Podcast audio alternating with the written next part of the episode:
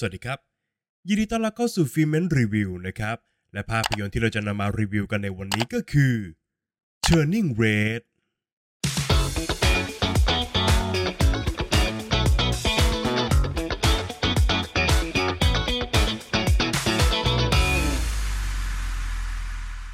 เรื่องราวของเหมย เด็กสาววัย 13 ปี ที่ต้องใช้ชีวิตภายใต้กรอบอันเข้มงวดของครอบครัว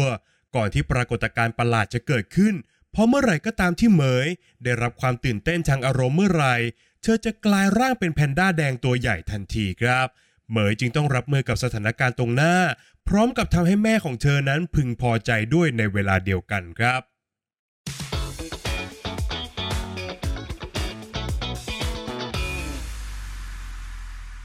ภาพยนตร์เรื่อง Turning Red คือผลงานที่ได้รับผลกระทบจากการระบาดของไวรัสโควิด -19 แบบเต็มๆนะครับ ด้วยการถูกส่งตรงลงสู่ระบบสตรีมมิ่งทั้งที่เป็นผลงานฟอร์มยักษ์จากดิสนีย์และก็พิกซาซึ่งแบกทุนสร้างมากกว่า 175 ล้านดอลลาร์เลยทีเดียวนะครับ และหากว่ากันตามตรงแล้วนะครับ ถ้าภาพยนตร์เนี่ยไม่ได้ถูกจัดฉายบนจอขนาดยักษ์ในปีนี้ ผมเองก็คงจะพลาดการรับชมมันอย่างแน่นอนครับ ซึ่งหากเป็นเช่นนั้น มันคงเป็นสิ่งที่ทำให้ผมเนี่ยทั้งเสียดายและก็เสียใจเป็นอย่างยิ่งเลยนะครับ เพราะว่า Turning Red เป็นหนึ่งในแอนิเมชันที่ดีที่สุดของพิกซาและเป็นภาพยนตร์ที่ผม อยากจะให้ตัวเองในวัย 13 ปีเนี่ยได้ดูมันมากที่สุดเลยครับ สิ่งแรกที่สัมผัสได้อย่างชัดเจนก็คือ Turning Red คือแอนิเมชันที่มีชีวิตชีวาเป็นอย่างมากครับ และนับเป็นผลงานที่สมดุลในแง่ของเนื้อหาและก็ความบันเทิง ตัวหนังเนี่ยไม่ได้มาพร้อมกับประเด็นที่หนักหน่วง หรือว่าเป็นผู้ใหญ่มากจนเกินไปนะครับ มันนำเสนอประเด็นที่สามารถเข้าถึง และก็ปลอบประโลมผู้ชมได้แบบทุกเพศทุกวัยเลยครับ ขณะที่จังหวะการเล่าเรื่องก็ดำเนินไปอย่างลื่นไหล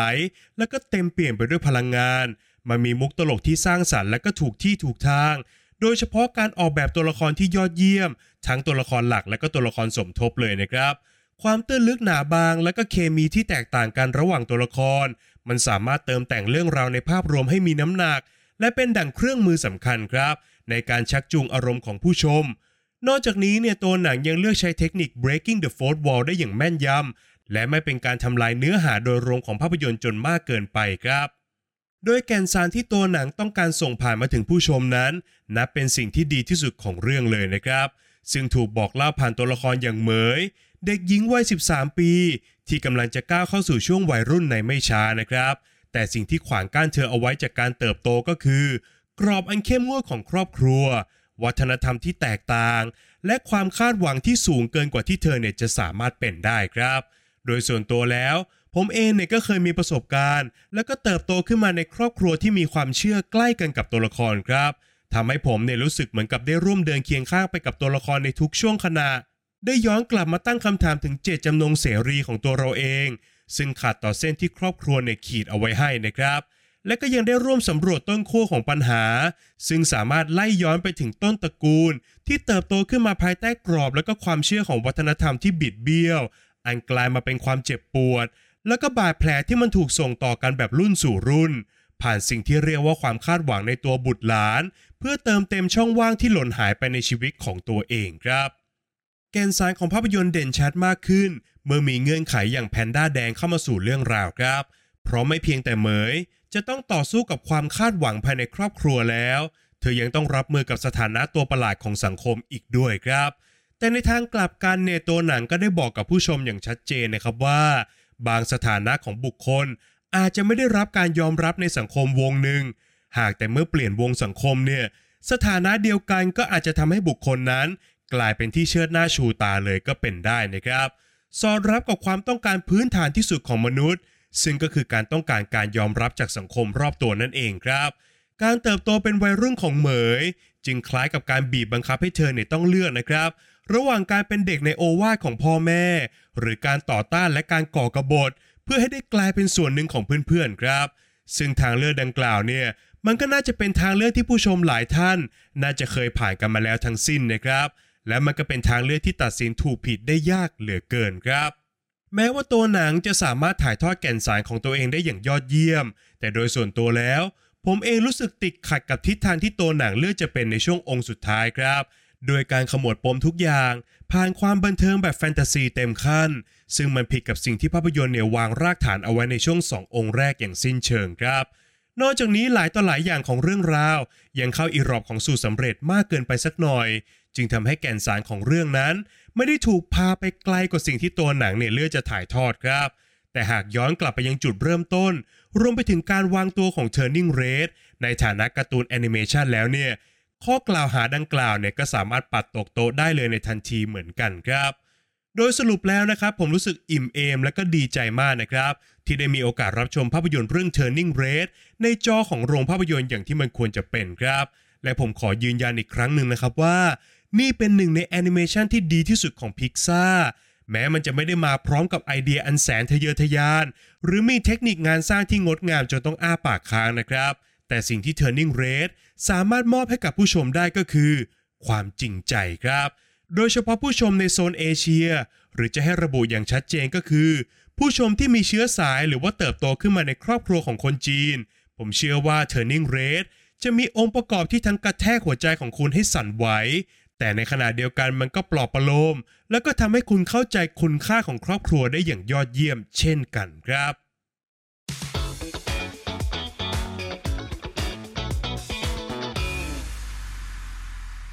ประเด็นตกผลึกจากภาพยนตร์เรื่อง Turning Red ที่ผมจะชวนผู้ฟังทุกท่านมาคุยกันในวันนี้ก็คือ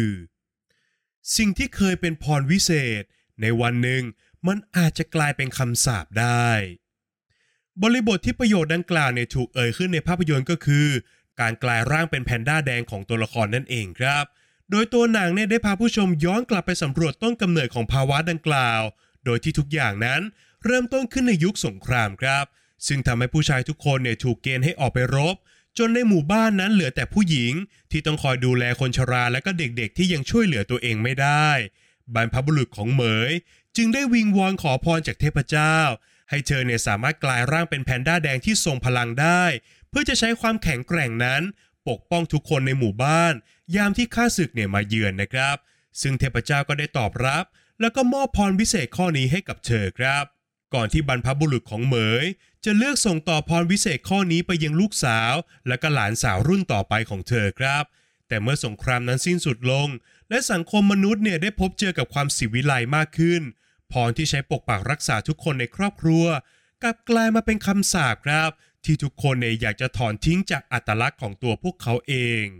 เรื่องราวดังกล่าวเนี่ยชวนให้คิดถึงตัวละครอยู่เหมือนกันนะครับ เมื่อหมิง แม่ที่เข้มงวดของเหมย เธอเนี่ยคอยประคบประงม แล้วก็ดูแลลูกสาวคนเดียวของเธอเนี่ยราวกับไข่ในหินเลยนะครับ คอยกางปีกปกป้องเหมยอยู่เสมอ เวลาที่เธอเนี่ยถูกเพื่อนรังแก และที่สำคัญก็คือ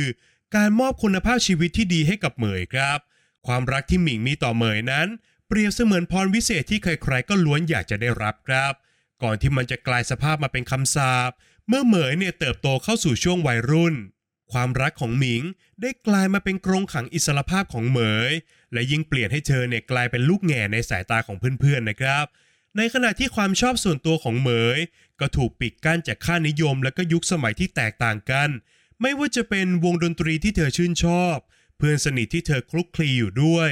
งานอดิเรกที่เธอใฝ่ฝัน หรือกระทั่งการตกหลุมรักใครสักคนเป็นครั้งแรกครับ ความสัมพันธ์ที่เคยหอมหวานระหว่างแม่ลูก จึงถูกสั่นคลอนมากขึ้นทุกขณะครับ ก่อนที่ทุกอย่างเนี่ยจะพังทลายลง เมื่อเหมยได้สืบทอดพลังในการแปลงร่างเป็นแผ่นด้าแดงครับเนื่องจากมันไม่เพียงแต่ทำให้เธอเนี่ยต้องเก็บซ่อนตัวตนที่แท้จริงกับโลกภายนอกเท่านั้น หากแต่มันยังรวมถึงตัวตนที่แท้จริงที่เหมยเป็นเวลาอยู่นอกบ้าน และตัวตนที่แม่เนี่ยต้องการให้เธอเป็นเวลาอยู่ในสายตาครับ กรอบที่บีบรัดของหมิงทำให้เหมยเนี่ยตัดสินใจโกหกเธอในหลายเรื่องนะครับ โดยเฉพาะอย่างยิ่งเมื่อความคาดหวังบนบ่าของเหมยนั้นมันสูงขึ้นเรื่อยๆ ทั้งการเป็นลูกที่ดี การเป็นนักเรียนที่ดี และการเป็นคนที่ดีตามจารีประเพณีที่แม่เนี่ยยึดถือนะครับ การที่เหมยจะกลายเป็นอีกหนึ่งคนอย่างสิ้นเชิง เวลาที่เธอเนี่ยต้องก้าวเท้าออกจากบ้าน มันจึงเป็นสิ่งที่วัยรุ่นทุกคนล้วนเคยผ่านจุดนี้มาแล้วทั้งสิ้นครับ ทั้งนี้ก็เพื่อจะปลดเปลื้องความกดดันออกจากบ่าบ้าง แม้มันจะเป็นเพียงแค่ช่วงเวลาสั้นๆ ก็ตามครับ แต่สิ่งที่น่าเจ็บปวดเป็นอย่างยิ่งก็คือ ตลอดทั้งเรื่องนั้น ไม่มีโมเมนต์ไหนเลยนะครับ ที่ตัวหนังเนี่ยทำให้ผู้ชมรู้สึกว่าหมิงไม่ได้รักหรือไม่หวังดีต่อลูกสาวเพียงคนเดียวของเธอ มันจึงเป็นเรื่องที่น่าเสียดายมากนะครับ ที่การแสดงออกถึงความรัก ที่เธอนั้นมีต่อเหมยเนี่ยมันผิดวิธีเกินไปสักหน่อยครับ เพราะมันคือการครอบความคาดหวัง และความยึดถือในประเพณีอันบิดเบี้ยว ลงไปในเส้นทางชีวิตของเหมยนำมาซึ่งคำสาปที่ได้เปลี่ยนให้ความรักระหว่างแม่ลูกนั้น กลายเป็นกำแพงขนาดใหญ่ ที่ผลักให้ทั้งคู่เนี่ยไกลห่างออกจากกันครับ ดังนั้นสิ่งที่เราควรจะตระหนักอยู่เสมอก็คือ มนุษย์ทุกคนนั้นต้องการการยอมรับจากผู้อื่นครับ ตราบใดที่อีกฝ่ายหนึ่งไม่ได้ทำผิด หรือว่าออกนอกลู่นอกทางจนเกินไป การโอบกอดตัวตนที่แท้จริงของอีกฝ่าย ก็สามารถเปลี่ยนให้บ้าน กลายมาเป็นพรวิเศษสำหรับทุกคนในครอบครัวได้ ฝากไว้ให้คิดกันนะครับ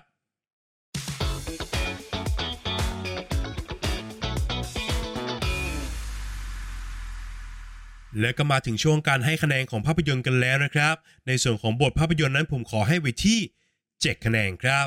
หากไม่นับช่วงองค์สุดท้ายที่ผมคิดว่าเหตุการณ์ทั้งหมดเนี่ยมันเตลิดไปไกลไปหน่อยนะครับ ผมชอบเรื่องราวในภาพยนตร์มาก ๆ เลยครับ โดยเฉพาะกับการโฟกัสอยู่ที่เด็กอายุ 13 ปี ด้วยการยึดเงื่อนไขและการตัดสินใจของตัวละคร เอาไว้กับกฎเกณฑ์นั้นได้อย่างแม่นยำมากๆครับ กล่าวคือเราไม่ได้เห็นตัวละครเนี่ยเติบโตอย่างก้าวกระโดด หรือทำตัวไร้แก่นสารเกินอายุของตัวเองนะครับ ในขณะเดียวกัน ประเด็นเรื่องครอบครัวเนี่ยก็ถูกเขียนขึ้นมาได้อย่างลงตัว และก็ทำให้เราไม่สามารถโกรธตัวละครไหนได้ลงเลยจริง ๆ ครับ ในส่วนของงานสร้างนะครับผมขอให้ไว้ที่8คะแนนครับ งานสร้างของพิกซ่ายังคงรักษามาตรฐานเอาไว้ได้เหมือนเคยนะครับ คราวนี้เนี่ยพวกเขาเลือกจะเล่นกับงาน texture ซึ่งขนของแพนด้าเนี่ยเป็นสิ่งที่ทำออกมาได้ยากมากๆนะครับ แต่ทีมงานก็ยังคงทำออกมาได้อย่างยอดเยี่ยม อีกหนึ่งสิ่งที่ผมชื่นชอบมากๆก็คือ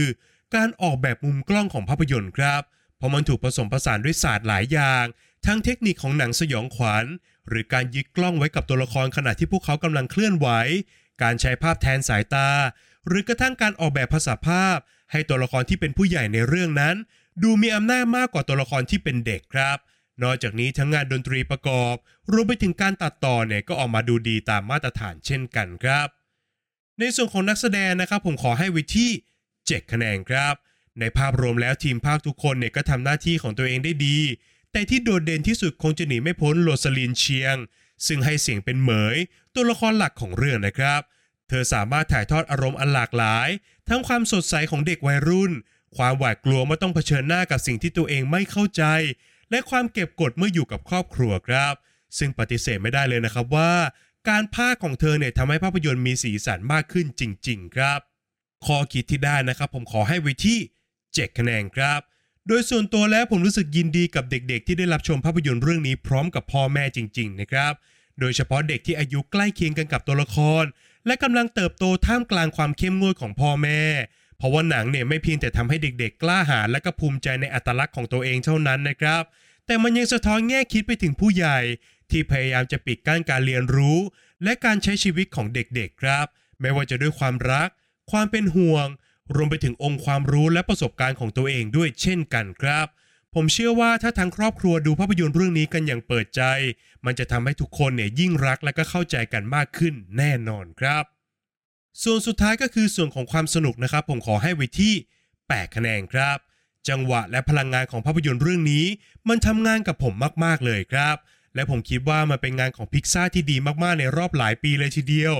มันเป็นส่วนผสมที่กลมกล่อมครับ ระหว่างประเด็นที่แข็งแรง และการเป็นการ์ตูนที่ดูเอาสนุกได้อย่างลงตัวครับ ผมขำไปกับทุกมุกตลกของเรื่อง ผมสนุกไปกับการเติบโตของตัวละคร และผมก็น้ำตาซึมทุกครั้ง ที่หนังเนี่ยขยี้ประเด็นและก็แตะเรื่องครอบครัวครับ เรียกได้ว่า Turning Red เป็นอีกหนึ่งภาพยนตร์ที่ครบรถ และผมก็โชคดีมากจริง ๆ ที่ได้ดูมันครั้งแรกบนจอของโรงภาพยนตร์ครับ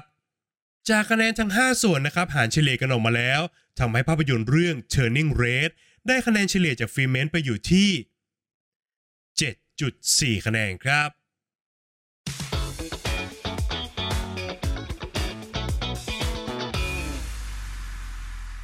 และนี่ก็คือทั้งหมดของฟีเมนรีวิวในวันนี้นะครับ ก่อนจากกันไปครับอย่าลืมกดไลค์กด subscribe และกดกระดิ่งแจ้งเตือนให้กับฟีเมนเอาไว้ ในทุกช่องทางที่ปรากฏอยู่ตรงนี้ด้วยนะครับ และหากใครที่ต้องการจะเข้ามาพูดคุยกับฟีเมนนะครับ ทุกท่านสามารถเข้ามาพูดคุยกันได้ ในกลุ่ม Open Chat ทางไลน์ครับ ทุกท่านสามารถ search คำว่า Filmment แล้วกดจอยกันเข้ามาได้เลยนะครับ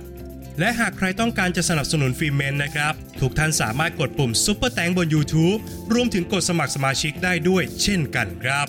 ใน EP หน้า Filmment จะนำเสนอคอนเทนต์อะไรนั้นต้องขอให้ติดตามกันด้วยนะครับสำหรับวันนี้ Filmment ขอลาไปก่อน สวัสดีครับ